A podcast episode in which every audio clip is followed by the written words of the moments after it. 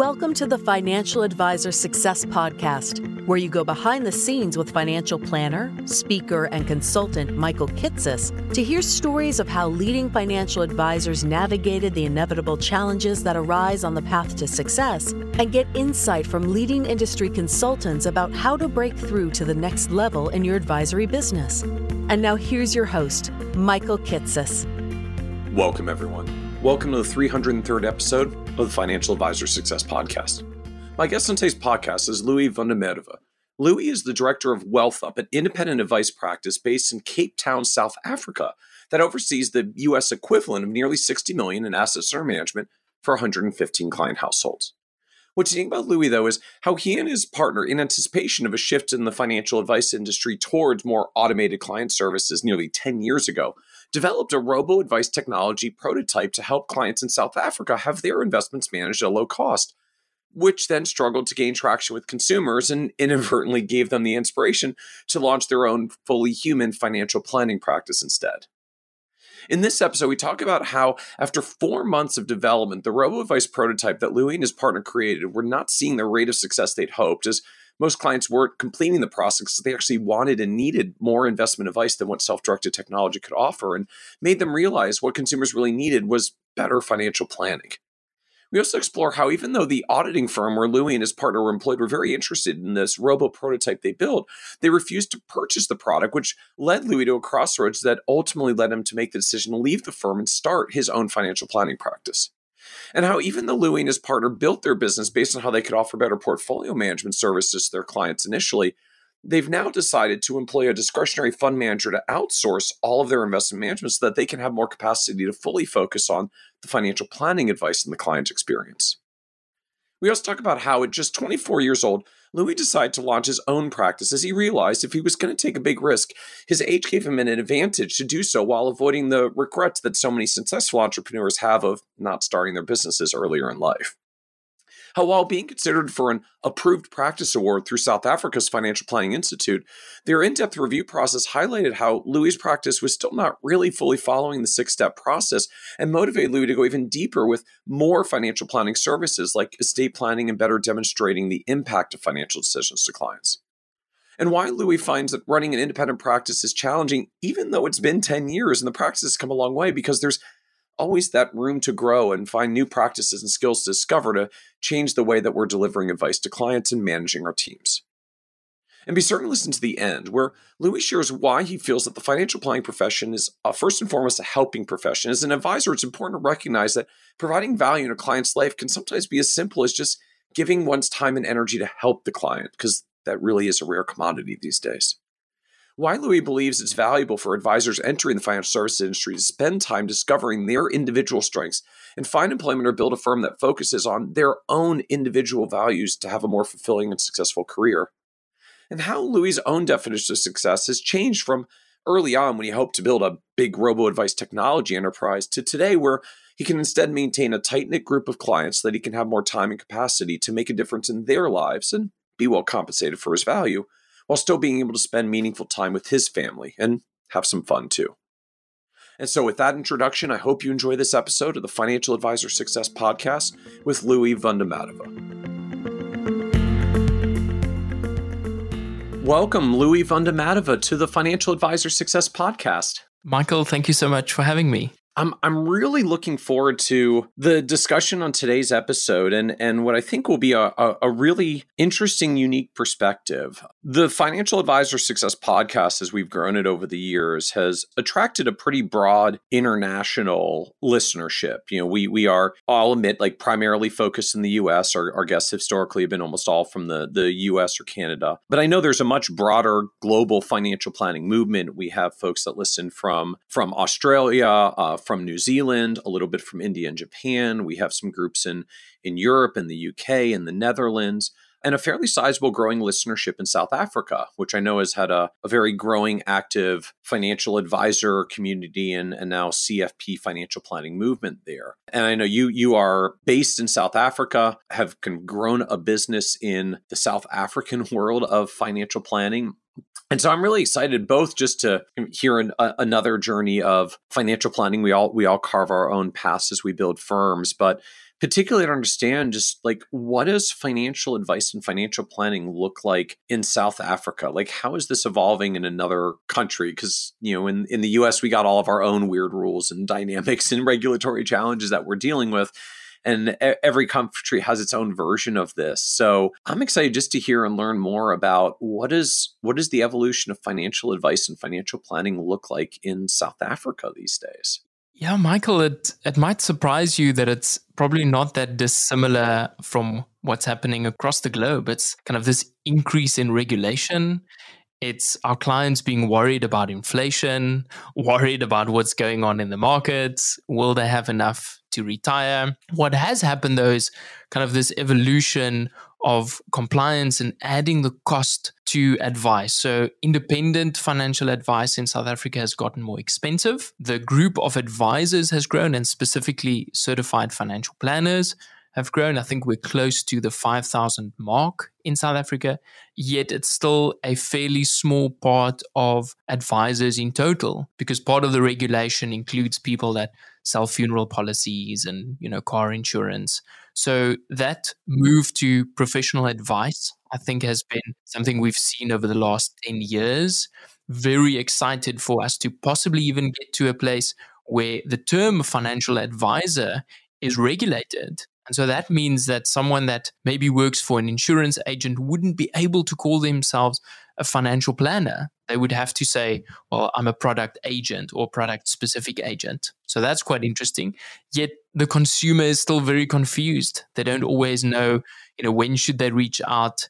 Is it only when they need a product? What happens if they actually need advice or guidance?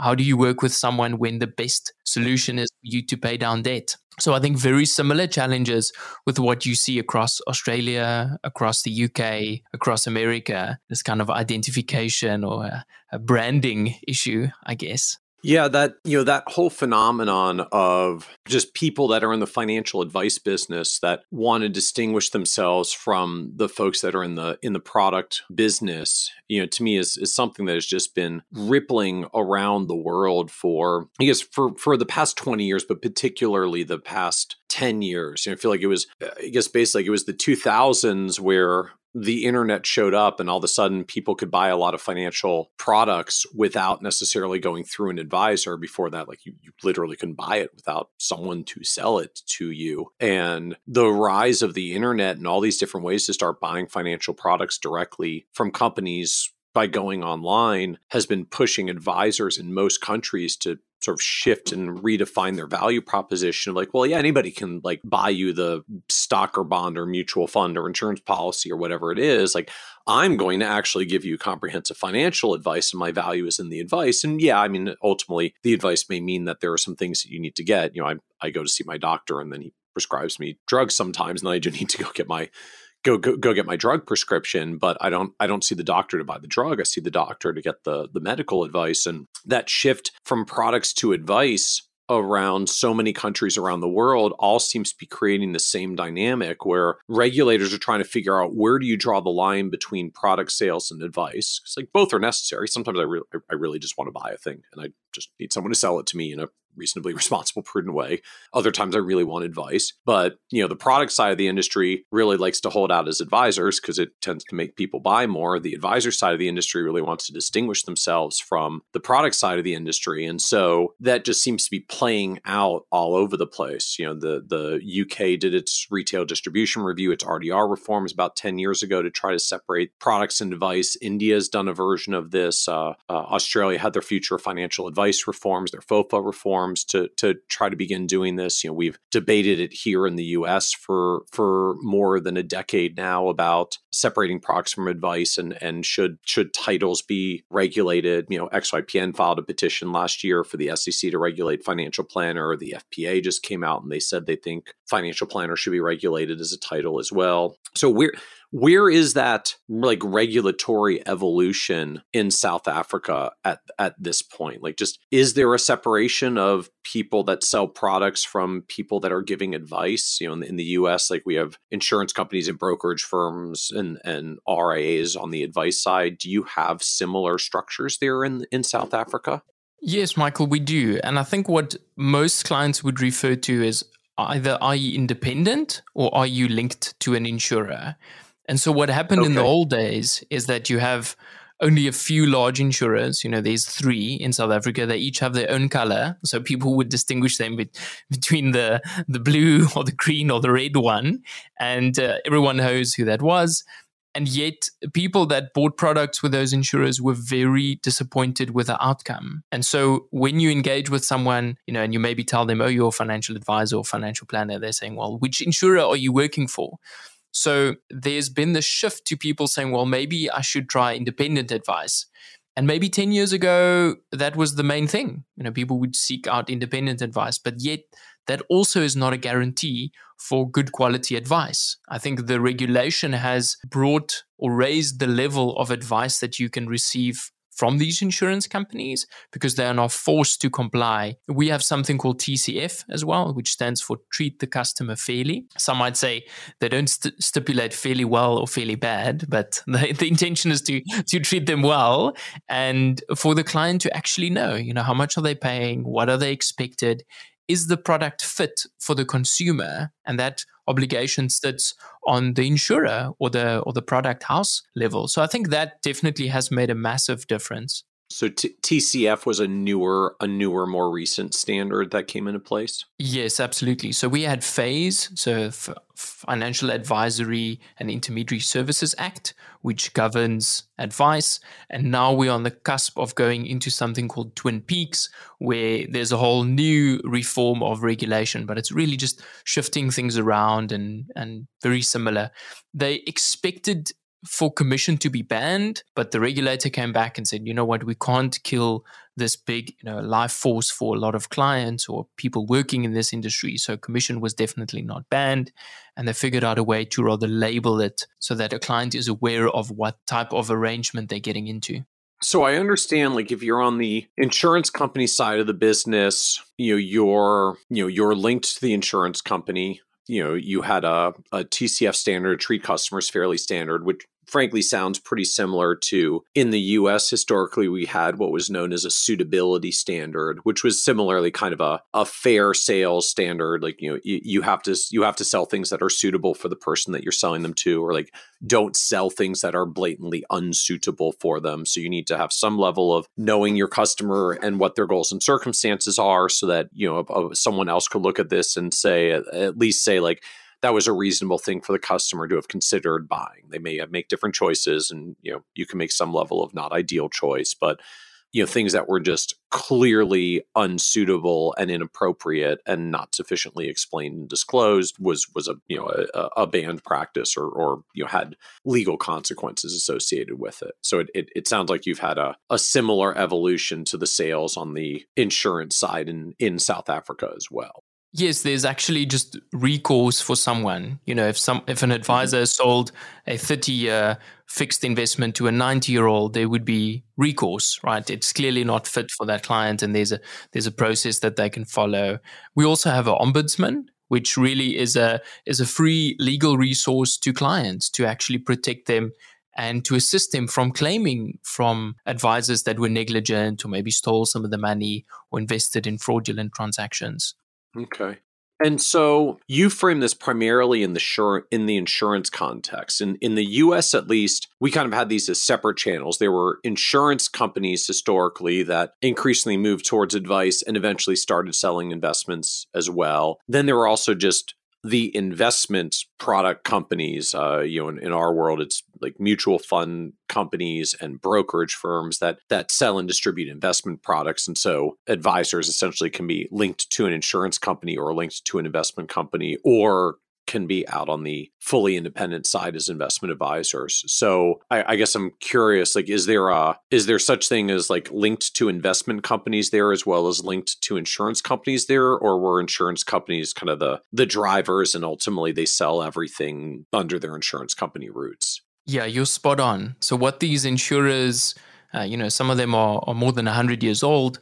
They started saying, well, the market is shifting into investments. Let's start selling investment products, but inside of an insurance wrapper. So we can still pay insurance commission to the advisor selling it, yet the client can invest in mutual funds or shares. And so they're getting that benefit.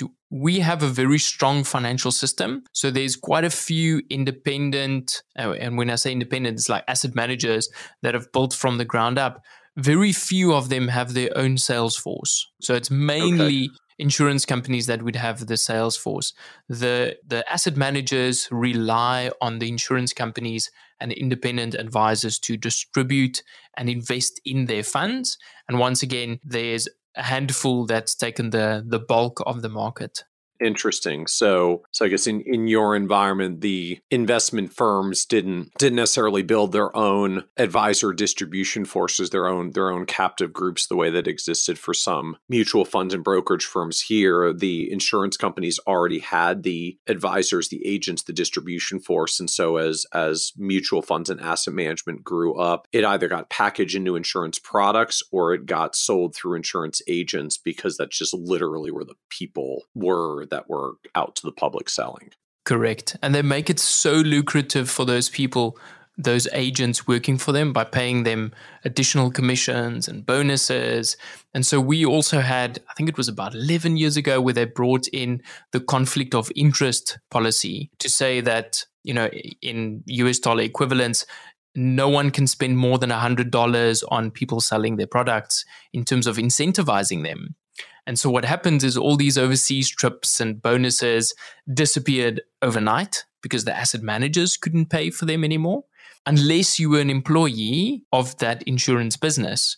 So if you're an employee, those conflict of interest policies didn't matter. So you could still incentivize people. So it had this strange effect where it probably did more damage than good. Oh, interesting. So so asset managers would try to incentivize sales with, you know, bonuses, trips, other other classic sales incentives. The regulation came through and limited the conflicts of interest. So independents then couldn't get it anymore because it would be conflicted. But insurance companies could still do it for their own employees, which just means, I guess, they get the dollars from the asset manager and then they do it for their own employees. And ironically, that remains because it's technically not an incentive from the asset manager anymore. It's just the insurance company that happens to be compensating their own people in a coincidentally sales incentive manner. Correct. That's part of uh, the sales perks of being part of that company. So how does it work in your version of the the independent channel, the independent advice? Like, how does that structure work? How do those regulations work? I mean, in, in the U S, R As are subject to a, a different set of licensing stamps and different set of regulatory standards than the brokerage firms or the insurance companies. So how, how does it work there for the advisors who are independent and not linked to an insurance company?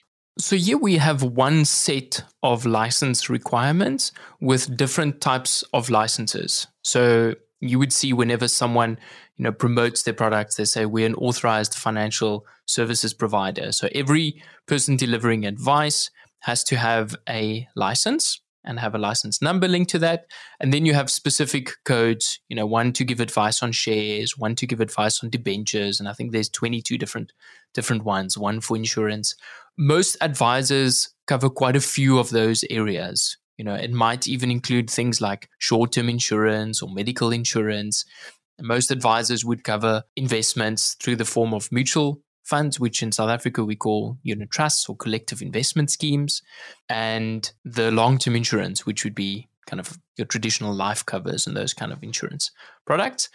Then you get a second category, which is a category two license, which becomes a discretionary management license. So there you would be able to make changes to a client's investment portfolio without their signature. It's essentially a mandate yeah. that you have discretion to manage. And then there's additional categories for hedge funds, for administrators that would manage this, but it all falls under the same financial services provider category. And you can look up what someone's license category is. And so then they brought in this idea of a compliance officer, either internally or externally. So what we're seeing in most businesses, if you're if you're independent, you would either have an internal or an external compliance officer that would look at those specific license requirements and guide you in terms of how regulation requires you to act. Whereas if you're in a larger group or working for an insurer, they would do that in-house. And so they would they would apply those regulations quite strictly. Where with independent practices, you're almost, you know, you're you're you're left on your own and they say, well, we hope that you comply, and every now and again we'll come and do an audit. It's not yep. structured. You have to report to the authorities, but they come and do a spot check just to see, hey, are you doing the things that you say you are doing? And so if you're if you're going to structure this way as an independent, does that mean you can like literally just open up your own firm as like a standalone one-person firm? You may need a external compliance officer to guide you on some of your own licenses, but like can you can you actually build and run a firm down to just opening on your own, or do you have to affiliate or be part of some other kind of platform to be able to actually run the business? No, so you can be a one-man band as long as you have what's called a key individual license in South Africa. It's basically, are you able to manage, oversee, and run a financial services business? And how they look at that is to say, do you have at least one year's worth of experience? So that's the that's the bar. And then you apply to the regulator with a with a stack of forms. And then maybe four or five months later, you'll have your license. And at that point, you will then need to contract with a product house. So an insurance company or an asset manager. In South Africa, there's quite a few. So it tends to mean that you have to have licenses and product agreements with each of these companies so that you can assist your client if they have products with that insurance company. There's a lot of...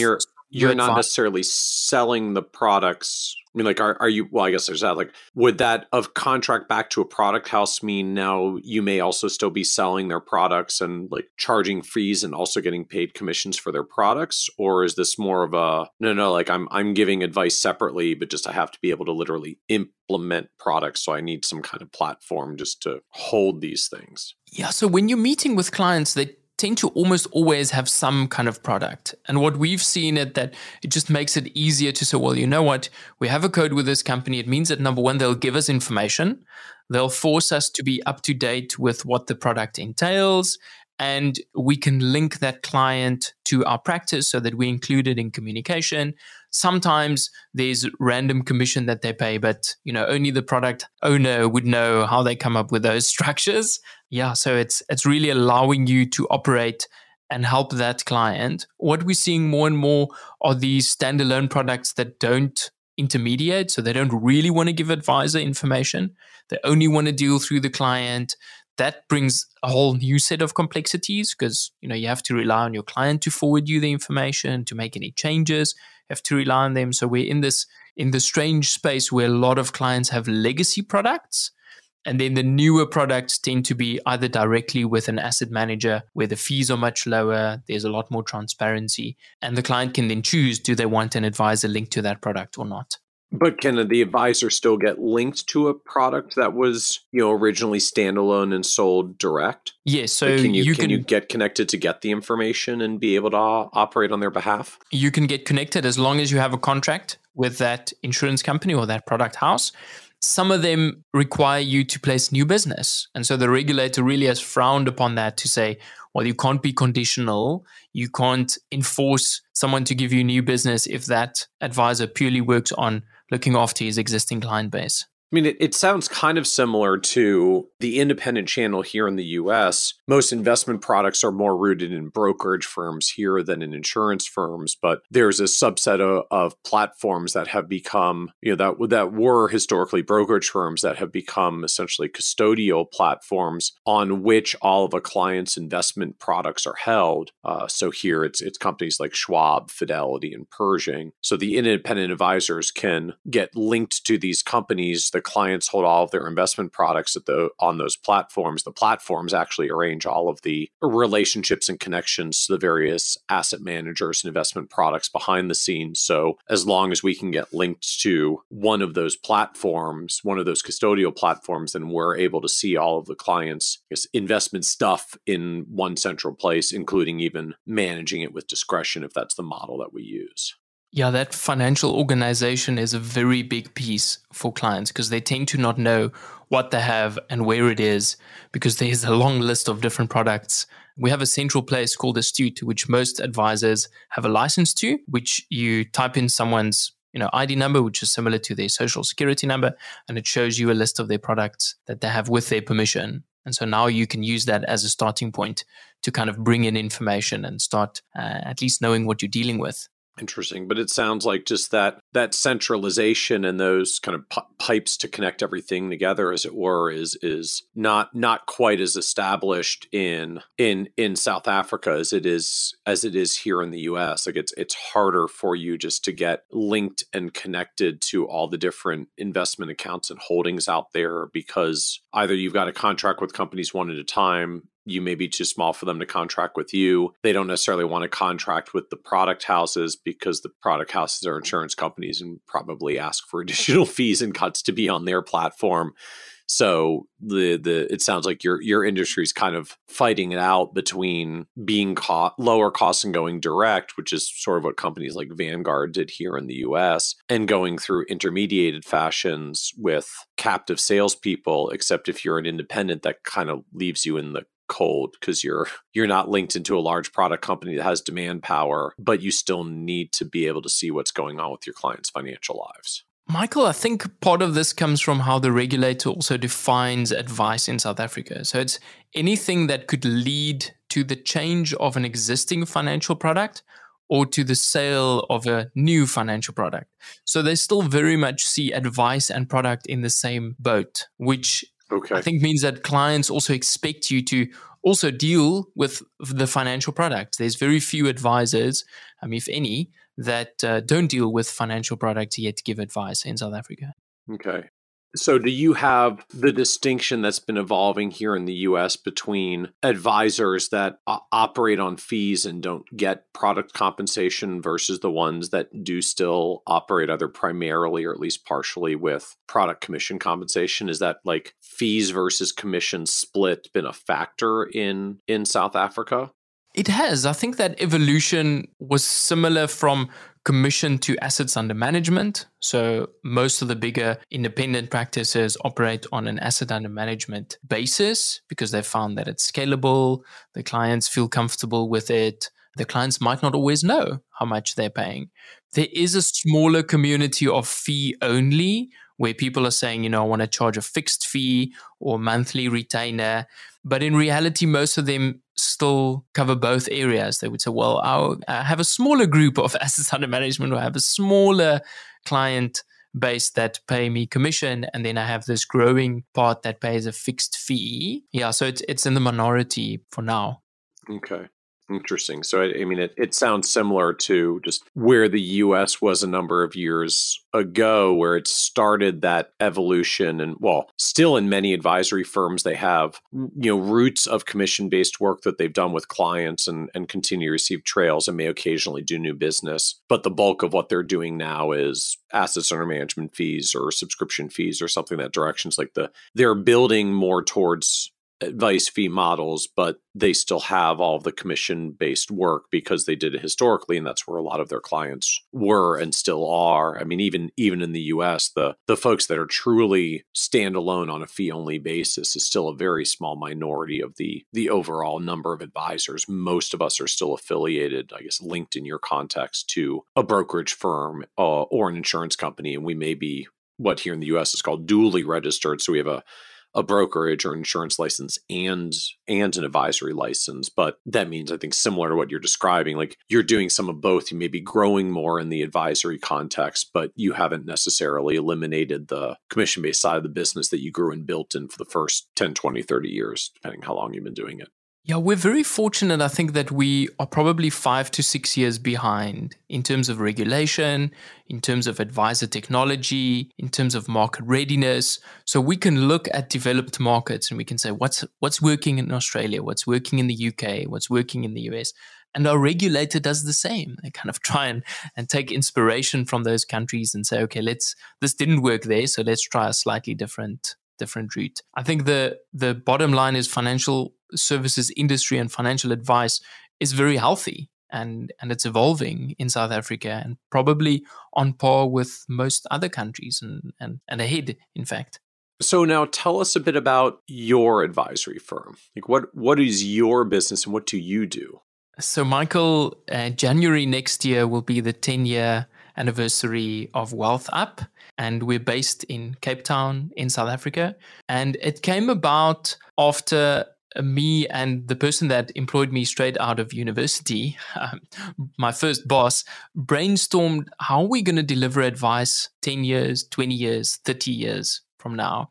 And the theme that came up very much was the use of technology servicing a younger client base. And so we thought at that point we were a little bit ahead of the curve. You know, robo-advice was going to take over the world. Our clients were going to disintermediate. And we were part of a large auditing firm at that time, and we could see the younger clients of the of the practice and the younger audit trainees want to do their own thing, yet they got ninety percent and then they came to us and said, well, which funds do I select? Or how do I structure this investment portfolio? So they think that they were doing their own thing, but they weren't really. Fast forward a few years, we built a prototype of a kind of robo-advice structure so that clients could invest directly. And yet we saw that very few of them took that last step. And interestingly enough, it was mainly older clients, people that were burned with life insurers that had a very disappointing experience, but they just couldn't take that last step in terms of investing their retirement funds or, or making a change. And so we used that as a mechanism to bring in clients. And so we actually went out and we went to go and see them, and you would meet at their house, maybe even late afternoon, evening. And we'd used to have discussions around how did they not take those last steps and how can we help them with their financial planning? And as you build the trust, they slowly but surely start saying, ah, oh, actually, you know, now I understand. I have someone guiding me and someone that's that can take a little bit more accountability. And so that was the early stages of WealthUp. We are now almost ten years into this business, and we have a team of six that that serve a relatively small group of families. I want to make sure I understand kind of the the roots and early days of this, because again, if we if we go back ten years ago, like, you know, it's it's I guess literally like it would be twenty twelve. You know, Wealthfront and Betterment have just arrived on the scene. The big buzz is robo advisors, as you put, like a robo advisor is going to take over the world. So, so if I'm understanding correctly, like the the original version of your firm was essentially going to be like a robo-advisor in South Africa. We're we're going to build a, a version of this technology so consumers can leverage the technology to get their, you know, get their own advice and have their own portfolios managed. We want to we want to bring this to South Africa, and that was going to be the model. Absolutely. It was allowing someone to go onto the website, create a very basic profile, do a risk profile to determine how aggressive they want to invest, and see if someone would actually take the steps to complete an online application form. That, w- that was essentially it. And so we wanted to create a very low-cost prototype to see if this would work, and very much was not what we expected. We didn't get massive volumes, which I think was maybe a marketing problem. We didn't get young clients of small recurring payments. It was older clients wanting something different. And we had to, even in those early stages, change direction and say, well, actually, here's an opportunity here. What we what we set out to build, maybe the market's not ready for it, and or maybe advice would mean that we use technology in our business to make our back office more efficient, which, you know, ten years later, actually, is what most of these robo-advisors are doing. Int- interesting. So... So you were aiming to do the South African version of a robo-advisor, and just people weren't, I guess pe- people just weren't showing up that interested to say like, you know, neat, neat, neat solution. Like, I'm just going to open my account and here's my, here's my life savings, as it were. Yeah. Yeah. So, so like, what was the what was the gap? Like, just what what didn't work? Do you think between what you were expecting, envisioning originally, and and how it played out in practice? What happened? I think the gap was the cost of attracting traffic to a website. Even ten years ago, it is that typical thing of, you know, you think you build it and they will come, and yet, you know, crickets. no one, no one showed up. And building a funnel into a financial planning practice. And building a financial planning practice that can scale is very different from building one that serves your customer first and create a transformational relationship. And so I think the models were just too far removed from what we were doing day to day. We thought that, hey, we can build a tech company. But fortunately, I think we realized that very early that number one, it's expensive and probably your marketing is going to cost a lot. And maybe even your market is not ready for that.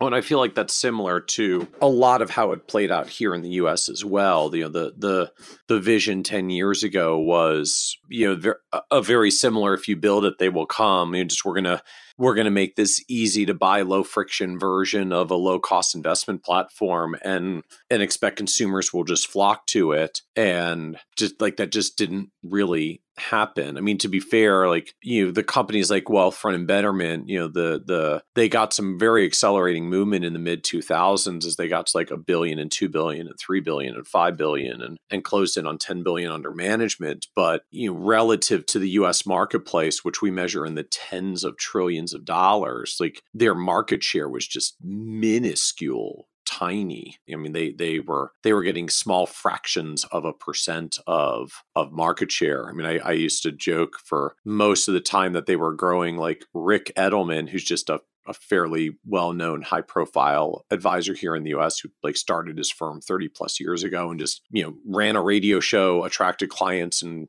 and built a planning firm for them. Like Rick Edelman personally grew a planning business with more revenue than Betterment and Wealthfront combined. And like, he just bootstrapped it with the radio show, not like hundreds of millions of dollars of venture capital or whatever the all, all the robo-advisors had raised. And it, it was this similar sort of realization. Like the numbers looked big in absolute dollars, but A, they were charging a quarter of the fees of everyone else. So by actual revenue, their businesses were much, much smaller. And relative to the amount of money that they were raising, like these were really small firms and slow growth rates. I mean, there were advisors that were just bootstrapping with no money that were building bigger businesses than robo-advisors.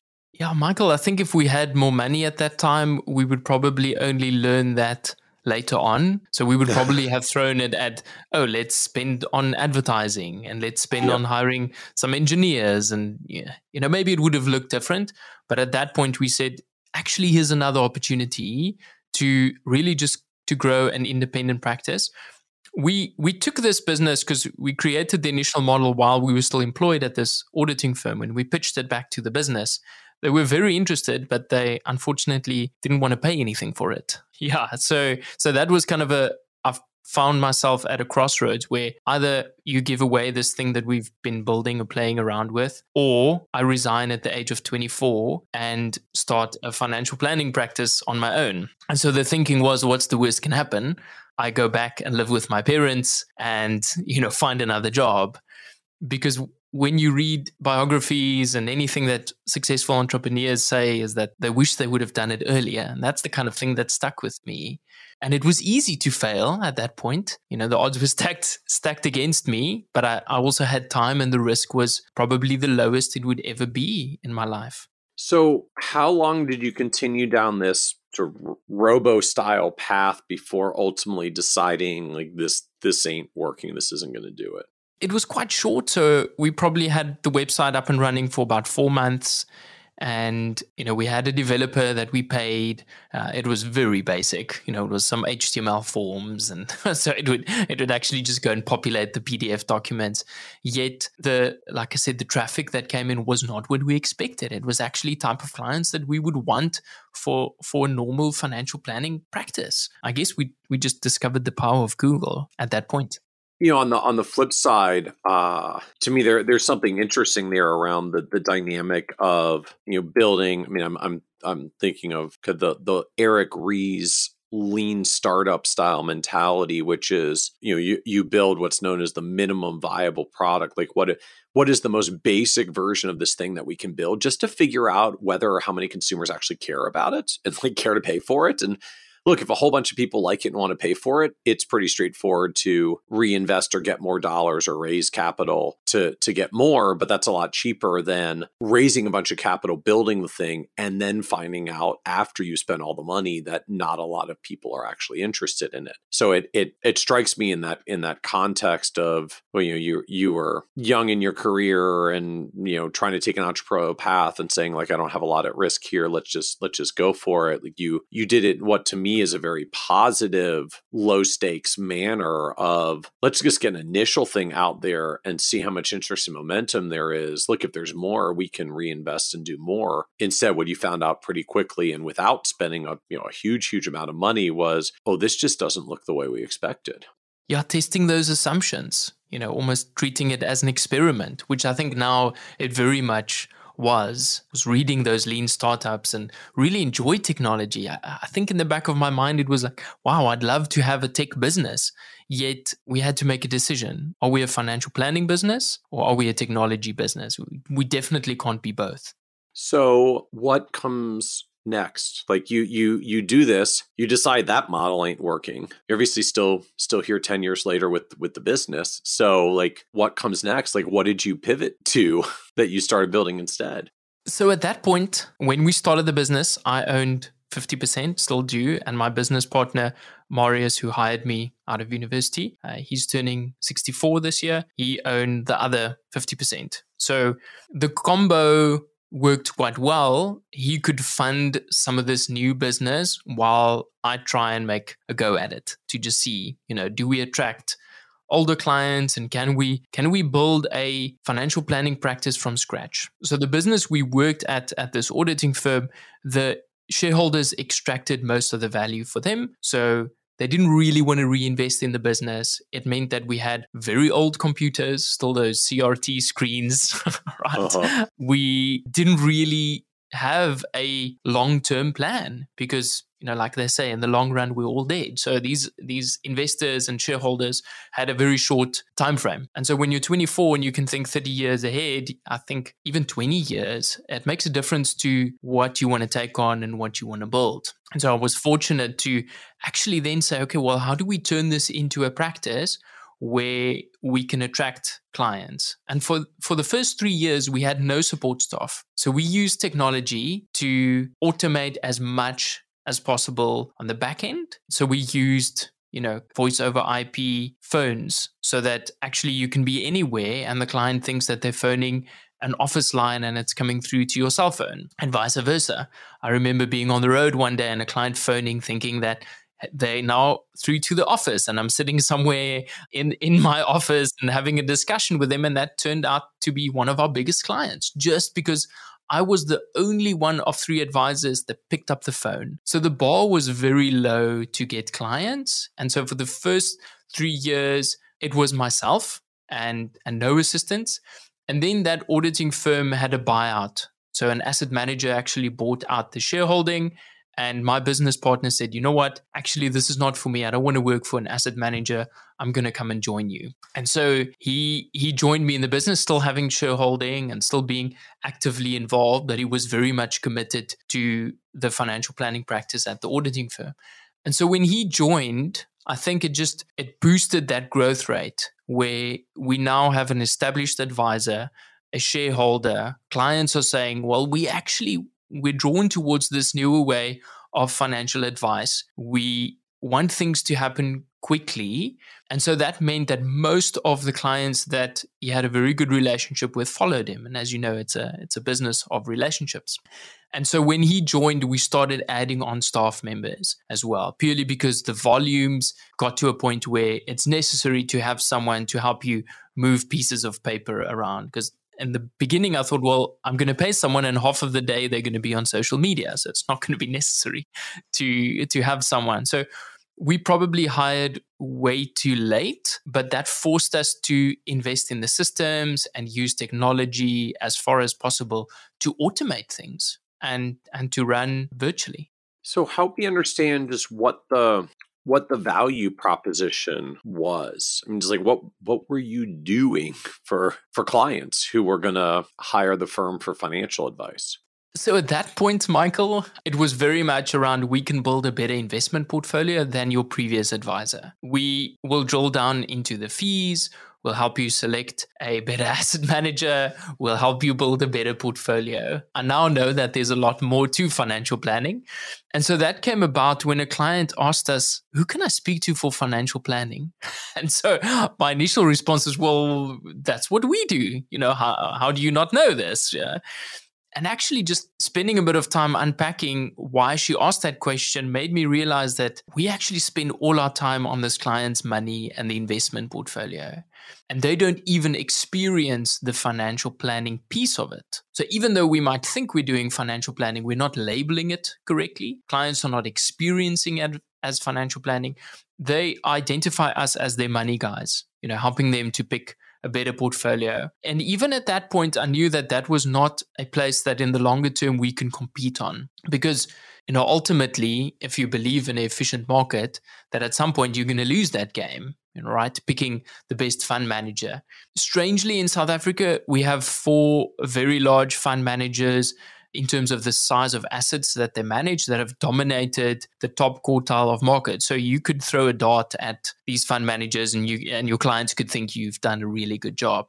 And so intentionally, we started expanding from that, saying, well, what other areas do we need to look at in terms of financial planning so that our clients can actually experience this and say, well, you are actually helping me plan and not just look after my money. And that made a shift from kind of rear view mirror, you know, this is the past performance, this is the asset allocation, to what's coming up in your life? What do we need to plan for? What are the what are the life-changing moments? What are the life transitions that's coming up for you? So that's kind of forced our conversation to be a little bit more balanced, not just historically and what do we think the market's going to do, more to that kind of locus of control to say, well, what do you have control over as opposed to what's interesting? So what was your business model at this point? Like, are, are you charging assets under management fees on these portfolios? Correct. We had a sliding scale, and we still do, based on the size of your investment, ranging from one hundred basis points, so one percent, down to zero point two five percent. And we applied that to our clients. So a lot of them were used to paying, you know, one percent flat. That was the model that most advisors used. And so we could compete on fees because we didn't have large overheads. We could compete with the technology that we used. You know, we employed companies like similar to Morningstar and Ifi Analytics to almost wow them a little bit with the tools that we have. And, and it was it was very valuable because the clients didn't have this, right? Only now looking back, I can say, well, what we were doing was was not was not enough. And that's part of this evolution and this process of moving forward. So we weren't charging for financial planning. We didn't have any planning fees. We were charging a percentage of assets under management to look after their money. And I think we did a we did a reasonably good job. So So what was it that changed in practice to try to make you more financial planning focused or or make the conversations more financial planning focused? Was that a, a change in a fee model? Like you you started charging for the financial planning in the hopes that they would focus and value on val, focus on it more and value it more? Was it something else in your process or delivery? Like how, how did you make yourself, you know, le- less focus on the portfolios and more focused in the financial planning conversation? How did that actually happen? I think it was three things, Michael, over the last five years that have led us down this path. Number one was that client saying, who can I speak to for financial advice or who can help me with a financial plan? So that, that will always stick with me. Number two was getting more involved with the Financial Planning Institute. And so they govern the C F P designation in South Africa. So when you apply to become a certified financial planner, you apply through them. They work on all the continuous professional development. They and they had these awards that you can enter. And so part of it was to become a approved practice where they put their stamp of approval to say, you guys do financial planning the way we think it should be done. And they came back to us and they said, well, yes, you're doing financial planning, but number one, it's not in line with the six steps that we would want you to follow. and there's some pieces that we want you to demonstrate your value on a little bit more. And so that set us down the path to improve the way we deliver estate planning, for instance, improve the way we visually show our clients what the impact is of their decisions. Because those early days of building a business, I think, was so focused on building the business that the client experience and the client, ultimately what the client needed, I don't want to say came second, but the, the focus on building a sustainable income was more important, because I wanted to know that, hey, next year, I'm still going to be able to do this. And so that meant spending time on building, I guess, working on the business instead of working in the business. And so, you know, five years in, it allowed me time to now work in the business and say, well, actually, if our clients need advice, how do we create something where we can actually compete on, as opposed to finding the best investment manager? Because ultimately, you know, we can be replaced. And so if a client comes to us thinking that we have the secret sauce or secret formula to find the best manager, I think we're setting ourselves up for success. And we've been very lucky that that wasn't the case. So we employed a discretionary fund manager to handle those investment decisions. And that forced us to say, well, actually, we're not going to be those experts anymore. We'll take off the expert hat and say, let's help you figure out and visualize the impact of your financial decisions. And we started using Asset Map, which was a game changer uh, in our business. It forced us to now Asset, think of... Asset Map, the, the company here in, based in the U S that does... Yeah, I think we were the second South African practice to actually incorporate it. So Adam Holt and the team, they're working with a South African group that distribute Asset Map in South Africa. And it translated so beautifully, and clients loved it. For the first time, they could actually see everything on one page. We were engaging in financial planning conversations where previously we just got stuck in that default mode of let's unpack your investment. Let's help you understand what's going on in the markets and what the impact is, that we never got to these future thinking conversations, not as concrete as what we wanted to, to be able to deliver that experience that someone says, oh, actually, I've gone through financial planning and I see the benefit of it. So, all right. So I, I've got a couple of, of questions here. I want to actually go back for a moment to just, you were talking about Financial Planning Institute, and that part of the shift for you was that they, they have a way to, like, I guess, come in and look at your practice or audit your practice, evaluate the, the the quality of your financial planning, and tell you whether you meet their standards to be a, a, a quote, approved practice. And, and that going through that process with them was actually part of what pushed you to say, okay, we need to get a little better here. We need to invest a little bit more here, because they reflected back to you, here, here are the areas where you're, you're a little weak and need to come up further to, to become an approved practice. So my understanding, right, like that's that that's part of, I guess, a, a service that the that the Institute offers there that helps you get up to speed on what it really means to be a strong financial planning firm. Correct. It's a it's a paid service, so you have to apply for this. And where that came about was actually to try and change the way the ins- large insurers are working. To say, well, if they can have their stamp of approval on the way they deliver advice, at least they know that it meets a certain standard, a minimum standard, well, not minimum, a standard of delivering advice. And so when we got the, back the first report saying, well, actually, you're a little bit lacking, that initial response was, ah, you guys don't know what it's about. You know, you, you come and deliver advice.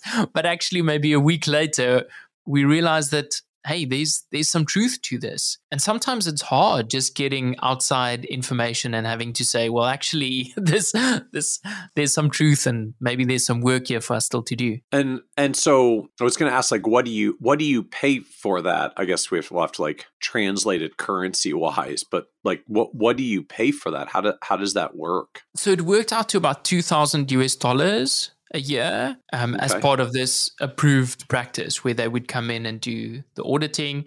And so I think the process... So they, so they come they come up front to evaluate you, and then they come annually to like reassess you? Correct. They have, if I remember correctly, it was three stages. So you have to do the initial screening stage, then you do the, the kind of virtual where they look at your website, they look at some of the, your, your cases that you present to them. And then the third one is an on-site where they come and do the on-site inspection. They also have a Financial Planner of the Year competition, which is a very similar process where they come and kick the tires. And I would I would urge anyone to enter these competitions not to promote what you're doing, but actually to put your practice at test and to to get them to help you identify the areas that need work. You know, it's really easy to get stuck in the details and miss the the big obvious things, you know, like our clients didn't know that we were doing financial planning, or the way we were doing it was not obvious enough, which seems like an obvious thing, but we just, we never realized it until someone told us, you know, this is actually lacking. Clients told us, the, the approved practice process told us, and we got these external feedbacks. Now, I think we could have easily have missed it and just carried on and said, no, this is the way we've always done it. Even as a young firm, I'm very scared of those words because I think that that means you need to pay attention there. And so once you go through it and you get approved, like what is it, what does it mean to be an approved practice at that point? I mean, like, are you, do you, do you get on a special list? Do you get like a fancy badge you get to, do you get to put out? Is it, is it, you know, merely pride and joy and, you know, the, the refinements of just having reinvested in yourself? I mean, what, what does it ultimately mean to, to be approved practice where you go through the, the trouble and effort and the cost of having this review? So, Michael, I think we expected it to mean clients will come running through the door. You know, once again, let's build it and they will come. Yet, how'd that go? In reality, we said this process was very helpful and it helped us to get to where we are, but maybe it's not worthwhile for us to do this every year. And so we actually stopped doing that F P I approved practice. At the moment, I think there's five or six F P I approved practices. And they're, they're busy changing that structure as well. So it is very valuable. It's a it's a sign to clients to say, we've gone through this test and we've been approved. The way we're now delivering advice, I don't think clients care as much about those awards and those things than what we think they mean. But it with the process, similar to planning, right? The plan is probably not that important, but the process of planning is very important. And so going through that helped us identify the areas that we need to work on. And so now I'm trying to identify, well, what else is there that can help us identify these blind spots and these areas that we can just constantly evolve and deliver better advice to our clients? So the second thing that struck me as you were describing this is that you said part of the evolution for the firm in going down this road was that you actually, if I heard correctly, you you outsourced to a discretionary asset manager so someone else can start managing the client portfolios so that your your team and your advisors get to focus fully on the the financial planning work. Did I follow that correctly? Correct. How is that transition when the firm was originally founded to be doing doing investment portfolios for clients, and now you? Well, I mean, I guess you you you do it by outsource contract, but like the the thing you were founded to do is now a thing you outsource yourself. It's been a very interesting evolution, Michael. And so the company we use is called Portfolio Metrics, and they now have a global presence, predominantly in the U K and in South Africa, but they have a, an American office as well and a few other jurisdictions. And so why that resonated with us and why it was so important is that if we rely on one individual to make those calls and tomorrow that person's not there, what does that do to our recipe and the way we deliver advice? Well, it's, you know, it fails immediately. And so in my mind, that means clients run for the doors or they find the next person that can deliver that if that is what they were there or that is what they expected. So engaging with Portfolio Metrics has meant that we had to conform to the portfolios we use. We had to conform to the process of getting to a portfolio. We had to conform the asset allocation, the fund managers that consist of those portfolios. And you know what, Michael? It's meant that I can now work on the things that are important and not just interesting. Because you can spend so much time listening to asset managers about the market and how they're positioned, but a lot of that is really just their marketing to you so that you can invest client funds into those portfolios. And although that might be very interesting, it's probably not the important piece we need to spend our time and attention on. That time is probably better spent in front of clients, answering their questions, holding their hands, navigating through life and the complex decisions they have to make. And so by outsourcing that, I know that we have a company that does a lot of work, way better work than what we can. You know, they have a team of C F As, and you know, even they get it wrong at some point. So why do we think we had a competitive advantage to do a much better job? Yeah, so it's it's been a very interesting evolution. I'm I'm glad we did that, because it now means that we have a more sustainable business that's not just reliant on one or two people making big financial decisions or regarding their portfolios, at least. And how do you pick a company like Portfolio Metrics? I mean, just like how how did you choose who who we're going to work with as a partner on this? Yeah, that was quite a quite a long process. And so in South Africa, there's a there's quite a few discretionary fund managers, and it's it's really gained momentum over the last probably the last eight years, where you can find a discretionary fund manager around every corner, but the quality of work they do differs vastly. The fees they charge differ vastly. So an important piece for us was, was the team and the track record. And so Portfolio Metrics had a big tick around their, their team and their capability. And then actually looking at what they do. You know, how do they do a fund due diligence? Would they be able to do it better than what we can? And that was the interesting part, where a lot of the discretionary fund managers asked us, oh, which funds would you want to include? And that was a warning sign, because if you're relying on us to do your job, then what are you doing? Yeah. You know, why, why, are, why are clients paying you so that we can make that decision? Then we might as well just do that ourselves. And so we took the approach to use Portfolio Metrics because they had, they had one list of fund managers. They have a global asset allocation. They have technology that allows you to build a custom portfolio, but still using those same fund managers within the process that you deliver. And they've built this community of like-minded advisors, advisors that are saying investment management is important. We want someone independent. It's so important that we actually have to outsource it. And so that really resonated with us. And I think the the culture of the business, you know, it's an entrepreneurial firm. They hire high performers and they've delivered. So we're very grateful for that.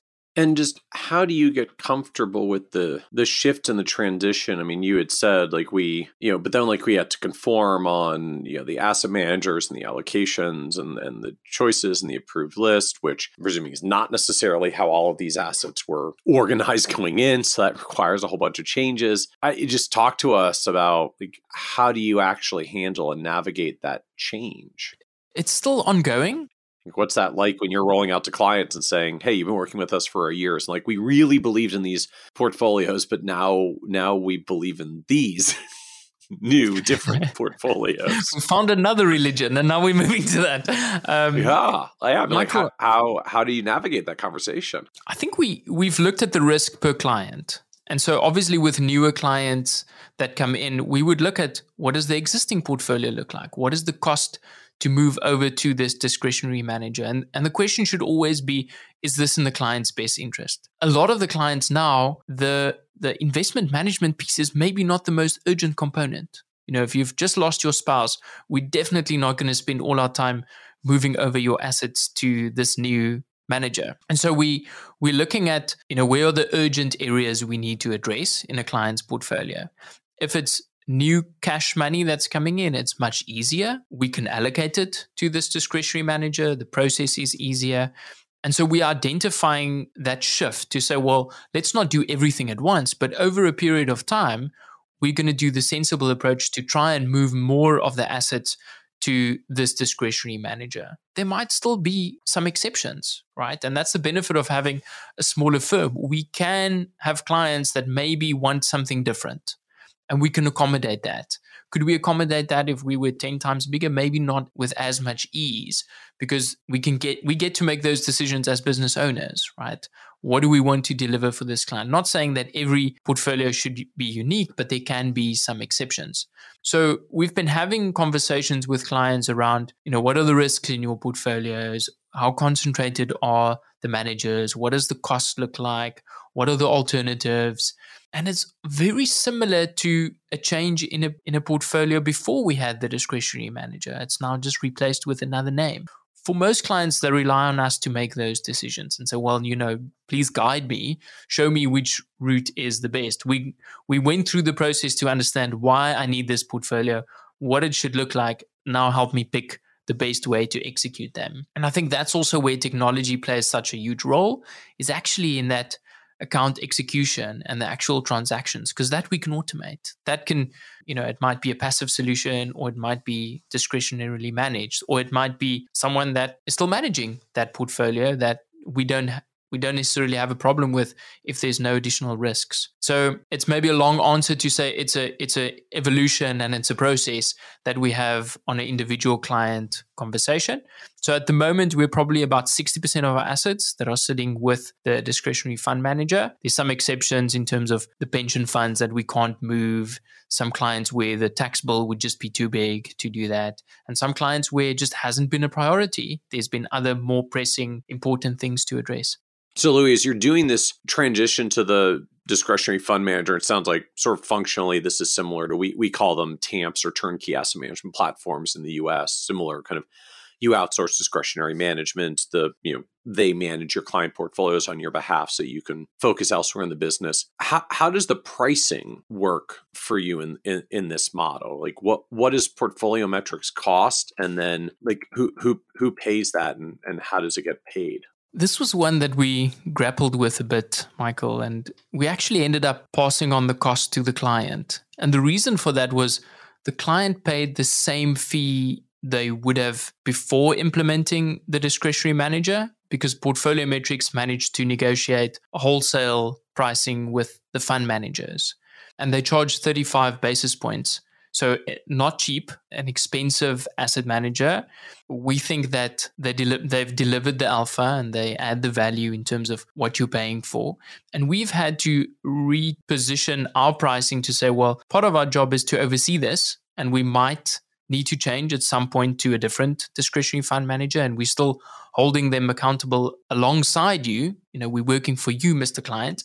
You are the only one paying us. We're not receiving income from a third party, and we're going to spend the money that you're paying us to spend more time on financial planning, maybe some transitional planning, you know, focusing on your estate, expanding the work that we're doing. We still think the investment management is critical, and we're not outsourcing all of the decision making, yet we have this additional partner and it's costing you the same. And so for a lot of clients, they agreed with that. They think it made sense. Some said, well, this is too expensive. I want to have a very low cost passive implementation. And we were able to facilitate that. And we would explore and see, okay, what's the what's the cheapest way to just buy the market? In South Africa, we tend to have a fairly inefficient market still. So a lot of managers have added alpha, and we've been able to position that. I'm not sure if that'll carry on forever, but so far it's working. So I'm I'm struck by that. That I guess you know, in in the in the U S, there's been an evolution of different versions of fund classes, mutual fund share classes that have a lower cost structure for advisors who aren't who aren't necessarily paying the, who aren't getting the brokerage commissions and the brokerage compensation, as well as the rise of E T Fs or exchange traded funds that tend to have a lot of that stripped out. It sounds like there in in in South Africa, those those versions of mutual funds are still the the dominant and the primary ones that you get access to even as an independent. So a large provider like Portfolio Metrics can come in and say, we're negotiating a lower class, a lower cost share class that has some of those costs removed, since they don't have to pay us for distribution because we're already bringing advisors and assets. And so they, on the one hand, they can then pass that savings on to you. On the other hand, that that gives them room to charge their fee, because they can they can charge their fee and say, well, you know, our platform is thirty-five basis points, but we're saving you thirty-five basis points on the underlying costs. And then you can go to clients and say, look, here's how much you used to pay for the funds that you were getting. Here's how much you're going to pay now for Portfolio Metrics plus the funds you're getting. The total fee is the same. So it hasn't it hasn't changed for you. It just comes from slightly different buckets. But now you get to shift out some of the outsourcing of just the raw portfolio design, management, and implementation, and you get to focus on due diligencing Portfolio Metrics instead of due diligencing every, every single fund that you're using for clients. Absolutely. There was this evolution of what they called clean pricing. And so previously, a lot of the mutual funds would have built-in rebates, so money that they would pay back to the platforms or built-in commissions. And so advisors would be able to use clean priced funds, which didn't have that in.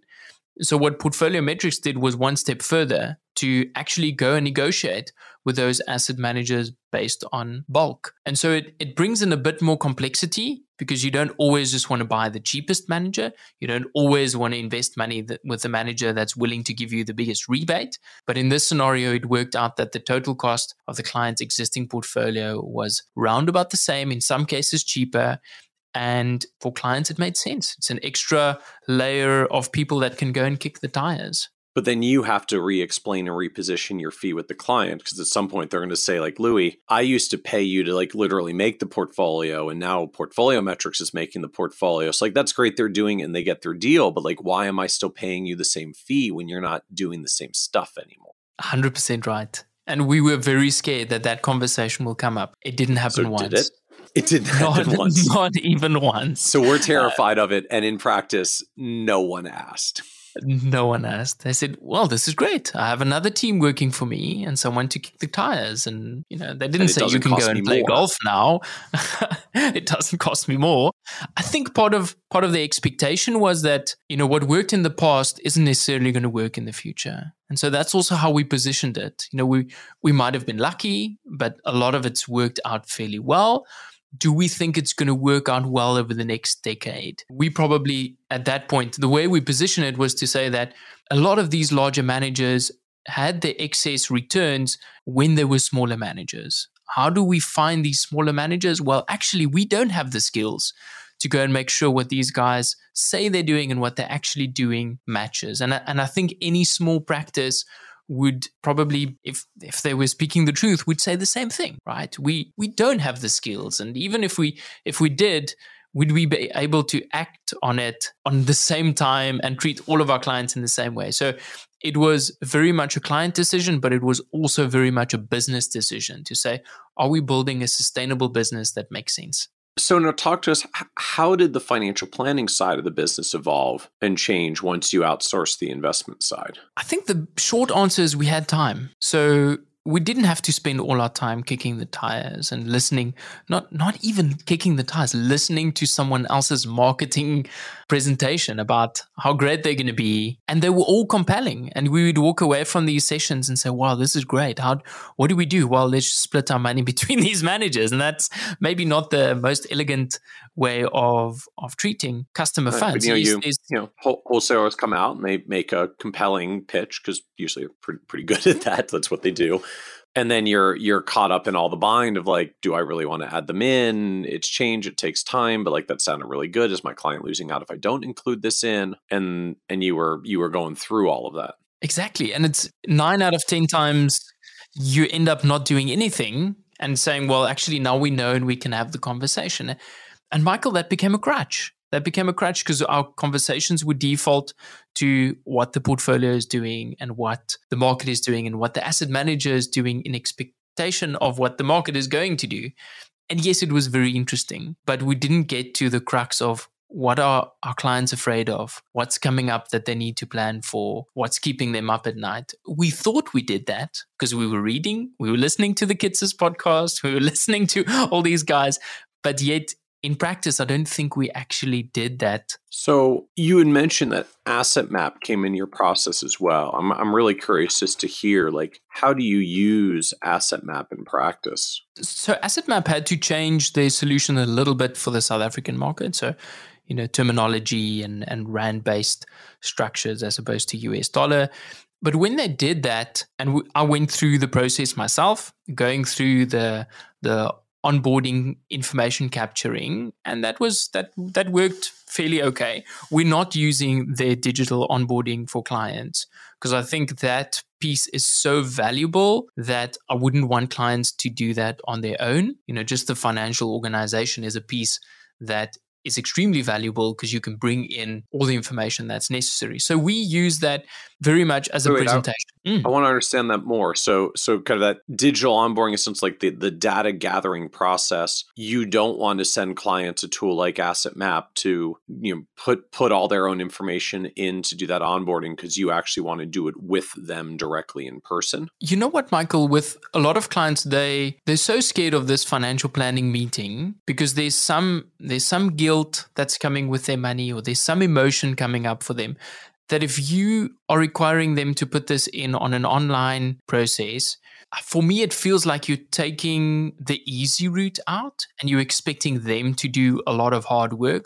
They're sitting there scratching their head, not knowing, is this an asset? Is this a liability? Is this, you know, where does this fit in?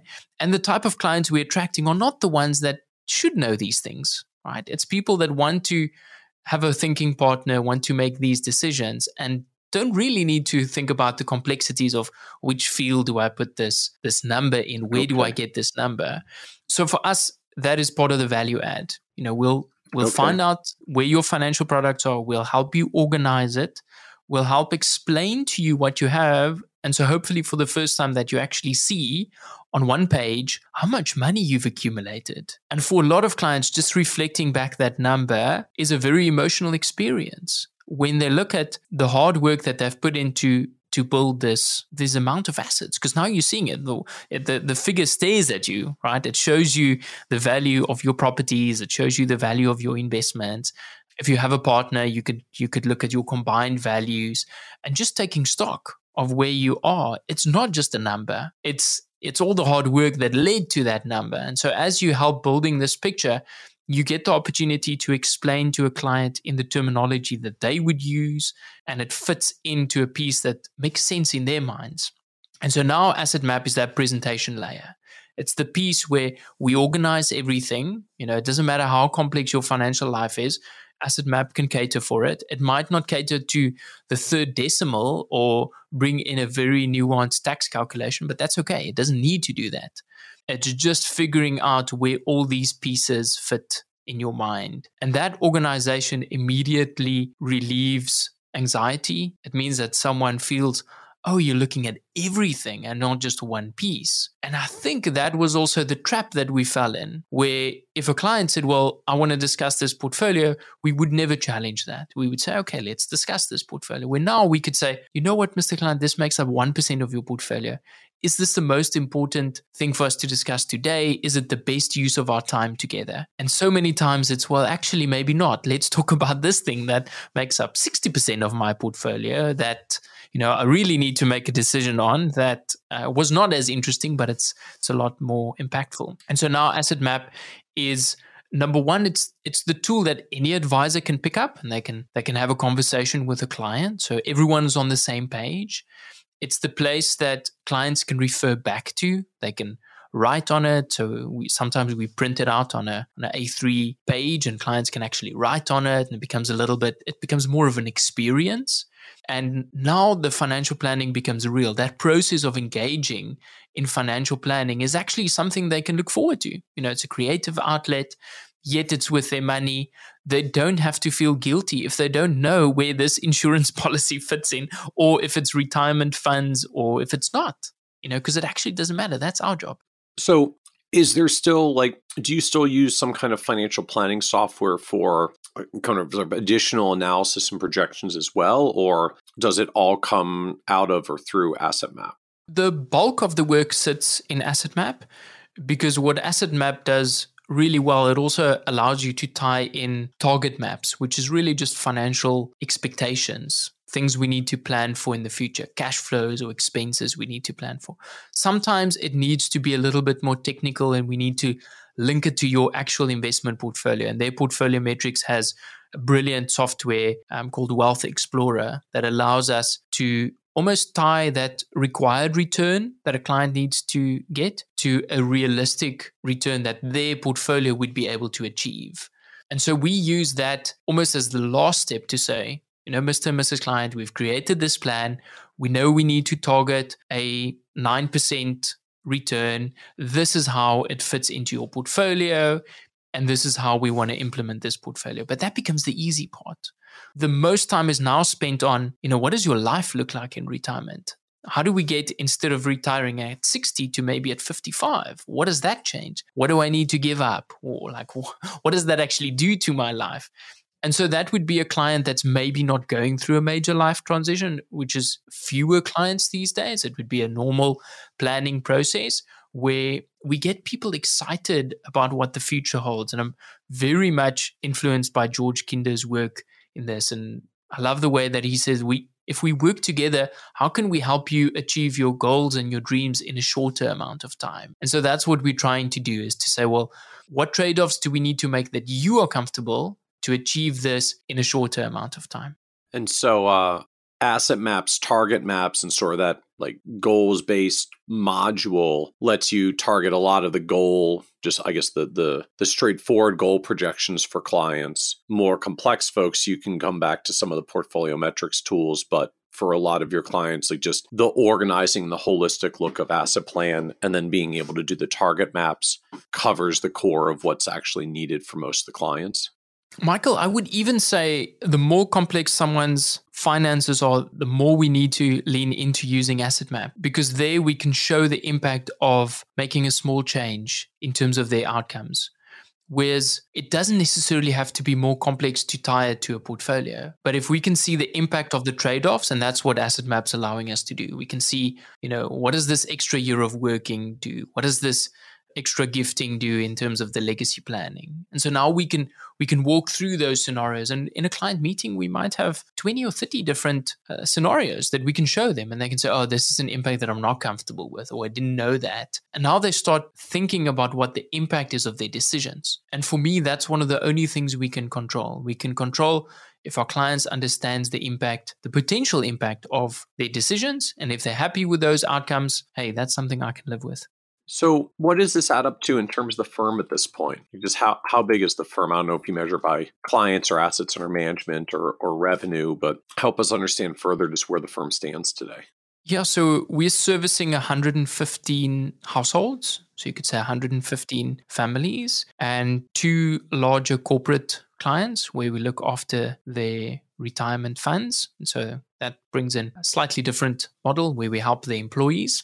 If you equate that to U S dollars, it's close to sixty million in assets under management, which which brings a healthy revenue, and it allows us to to grow a business. It's probably not at the profit margins we would want it to be. You know, a lot of people say you need to target kind of low thirties. We're moving towards that twenty percent target so that we can still reinvest in the business and, you know, draw out some profits from the business as well.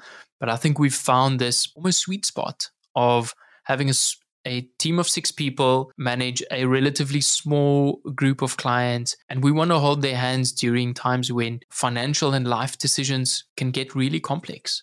So what surprised you the most about building an advisory business and going down this road over the past ten plus years? I think I expected it to be a lot bigger ten years down the line. I think what surprised me is how challenging and rewarding and fun it can be at a very small scale, that it doesn't have to be a national basis or hundreds of employees.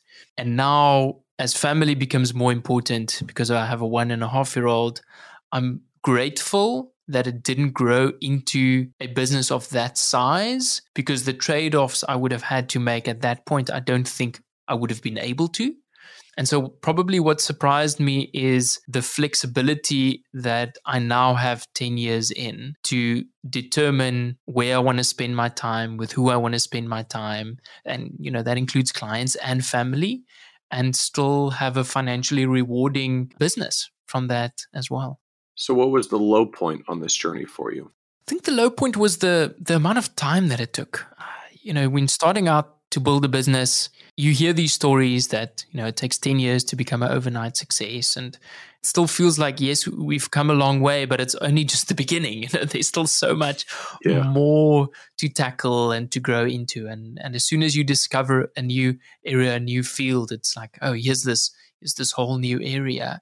And so, yes, that's challenging and it can be a low point. There, there was many times where to give up the flexibility, it would have been much easier to be employed, right? And to work for an income, because as a financial advisor, you can earn a, a really decent salary working for another company, but you give up so much. And now yep. having the benefit of, I think freedom of time is... is a double-edged sword. You get the benefit in the long run, but in the short term, you you give up a lot. The paycheck one was one very early to try and figure out how to create a recurring income that's not dependent on someone else delivering that paycheck, but it takes a long time, and it really does. And you know, I'm thankful for having to sit through that, because now we're at a point where we can reinvest in the business and we can actually build new skills and say, well, what is what does financial planning look like if it's maybe not just planning side, if it's transformational? So I think we've had the shift from transactions to relations, and now it's from relations to transforming someone and the lives that that they live.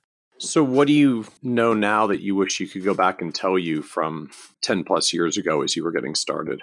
Sure, Michael, that it's it'll probably pan out very different from what you expect, and that the fun is in the journey. You know, the people you meet, the things you learn, the things you experience, and you still make a difference in your clients' lives. Even if it doesn't feel like that in that interaction where you're maybe just explaining a basic concept to, to a client, it's those small things that come back where clients say, well, actually, I really appreciated the fact that you took time to, to explain this to me. No one ever did that.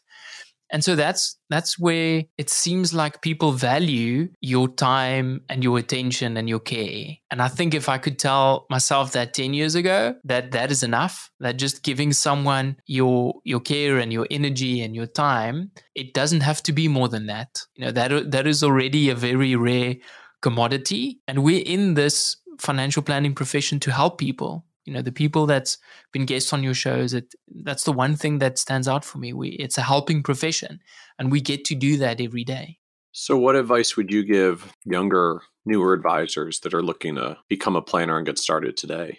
I think it's spending time understanding where your strengths are. So for me, it was going through the Gallup Strength Finder and, and helping bring up some of that to determine, you know, wh- where are the things that actually excite you and that you can do all day, and it feels like it was a couple of minutes that went by. And so for me, that's that's learning, and it's a creative outlet, and it's helping people. And then leaning into that and figuring out how to build a practice or how to be employed or how to help people where you get to live out those strengths. And it, it will definitely not be the same as my strengths, because you know we are all unique. It might have similar themes, but figure out that thing for that phase of your life that is rewarding for you and that someone is also willing to pay you for and to pay you well for. Because I think we discount the value that we bring through the work that we do. I mean, it's it's difficult work, but at the same time, you're making a much bigger impact than what you realize at that point, because you're literally changing the trajectory of that person's life through their financial decisions. So don't take it too seriously, but also do the things that, that you enjoy and play to your strengths. I'll I'll give a shout out as well, just for Strengths Finder. Long, long been a fan of it. We we actually use it on our just on the Kitces dot com platform for all of our our team and hiring. So for folks that are listening, this is episode three oh three. So if you go to Kitces dot com slash three oh three, we'll have a, a link out for the Strengths Finder book and tools if you want to check it out. It, it, it is a very interesting self-reflective exercise of where, where really are your strengths and skill sets. Yeah, Michael, it's for me, I'm working with a Gallup strength coach that's trained in the Strength Finder, but they also have, you know, a ton of work around well-being, and and it's even work that we started doing with clients. I've had a client go through a Strength Finder assessment, and this is a client that she recently lost her husband, and it felt like she had no strengths. And she said to me, "What am I going to do with the rest of my life?" And so this was one of the tools. It's not something we would normally do, but we went through. We paid for the Strength Finder assessment, and she did it. And it came back, she was highly skilled in relationships. And so now we can use that piece as an external piece of information to refer back to say, well, it's not what I'm saying you're good at. It's not what you're saying you're good at. It's what this independent assessment is telling us about you.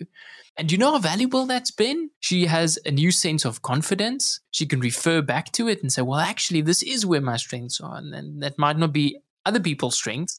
And so it becomes this independent, it's almost like an independent research report on your on your client um, yeah. that, that you can use and you can position. And it just takes away that thing of, oh, this is my opinion, or this is what you think about yourself, and to say this is this is something structured. So it's it has been very valuable. I like the power of that, and just the point of, you know, it, it can be really reaffirming when it's not just, you know, what what does a friend or a family say is your strength, and you know, some, sometimes you have to figure out, like, is that really my strength, or like you just trying to make me feel better? Because apparently I'm down a little right now. It, it is different when you say, no, no, like this is a, this is a third party assessment tool. This is what they do. And like, this is, this is the assessment and the feedback from the tool. Like you got to pay attention to that. They do this for a living. Yeah. And so how much of our work is not just helping someone have the confidence to to make decisions? And so this has helped her have a bit more confidence in other areas of her life where you can say, okay, how do you play to your strengths here? You know, and what are the areas that are lower on in your strengths that you might find a little bit more challenging? You know, maybe we need to get experts in there. And when we compare that Strength Finder report to my Strength Finder, I have a lot of the areas that's ranked lower. And so it means that we work really well together because she can outsource the strategic thinking to someone else that doesn't have to sit on her plate. So what, what comes next for you?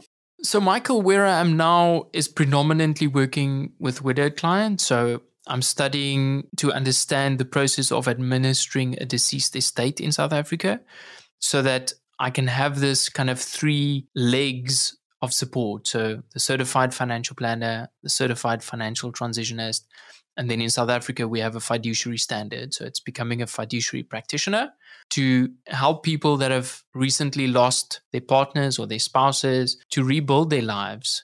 And so it would probably be people that have slightly more complex financial decisions to make, and that will hold their hands through rebuilding their life and help them weigh up what those decisions look like, to ultimately work with a small group of people that we can build a new community with. We can say, well, this is this is part of your tribe. These are the people that you can connect with to help you through this stage of your life. And it might mean that you're not a client for life or forever. And at some point, you can be that sounding board or that guide to clients that have maybe more recently lost their spouses, but that we can actually create that purpose through our business for someone to give back to a community and to to find at least a, a little bit of relief to say, well, these people, they care about what I'm going through. They care about me. They care about my finances, and they'll help me make a decision.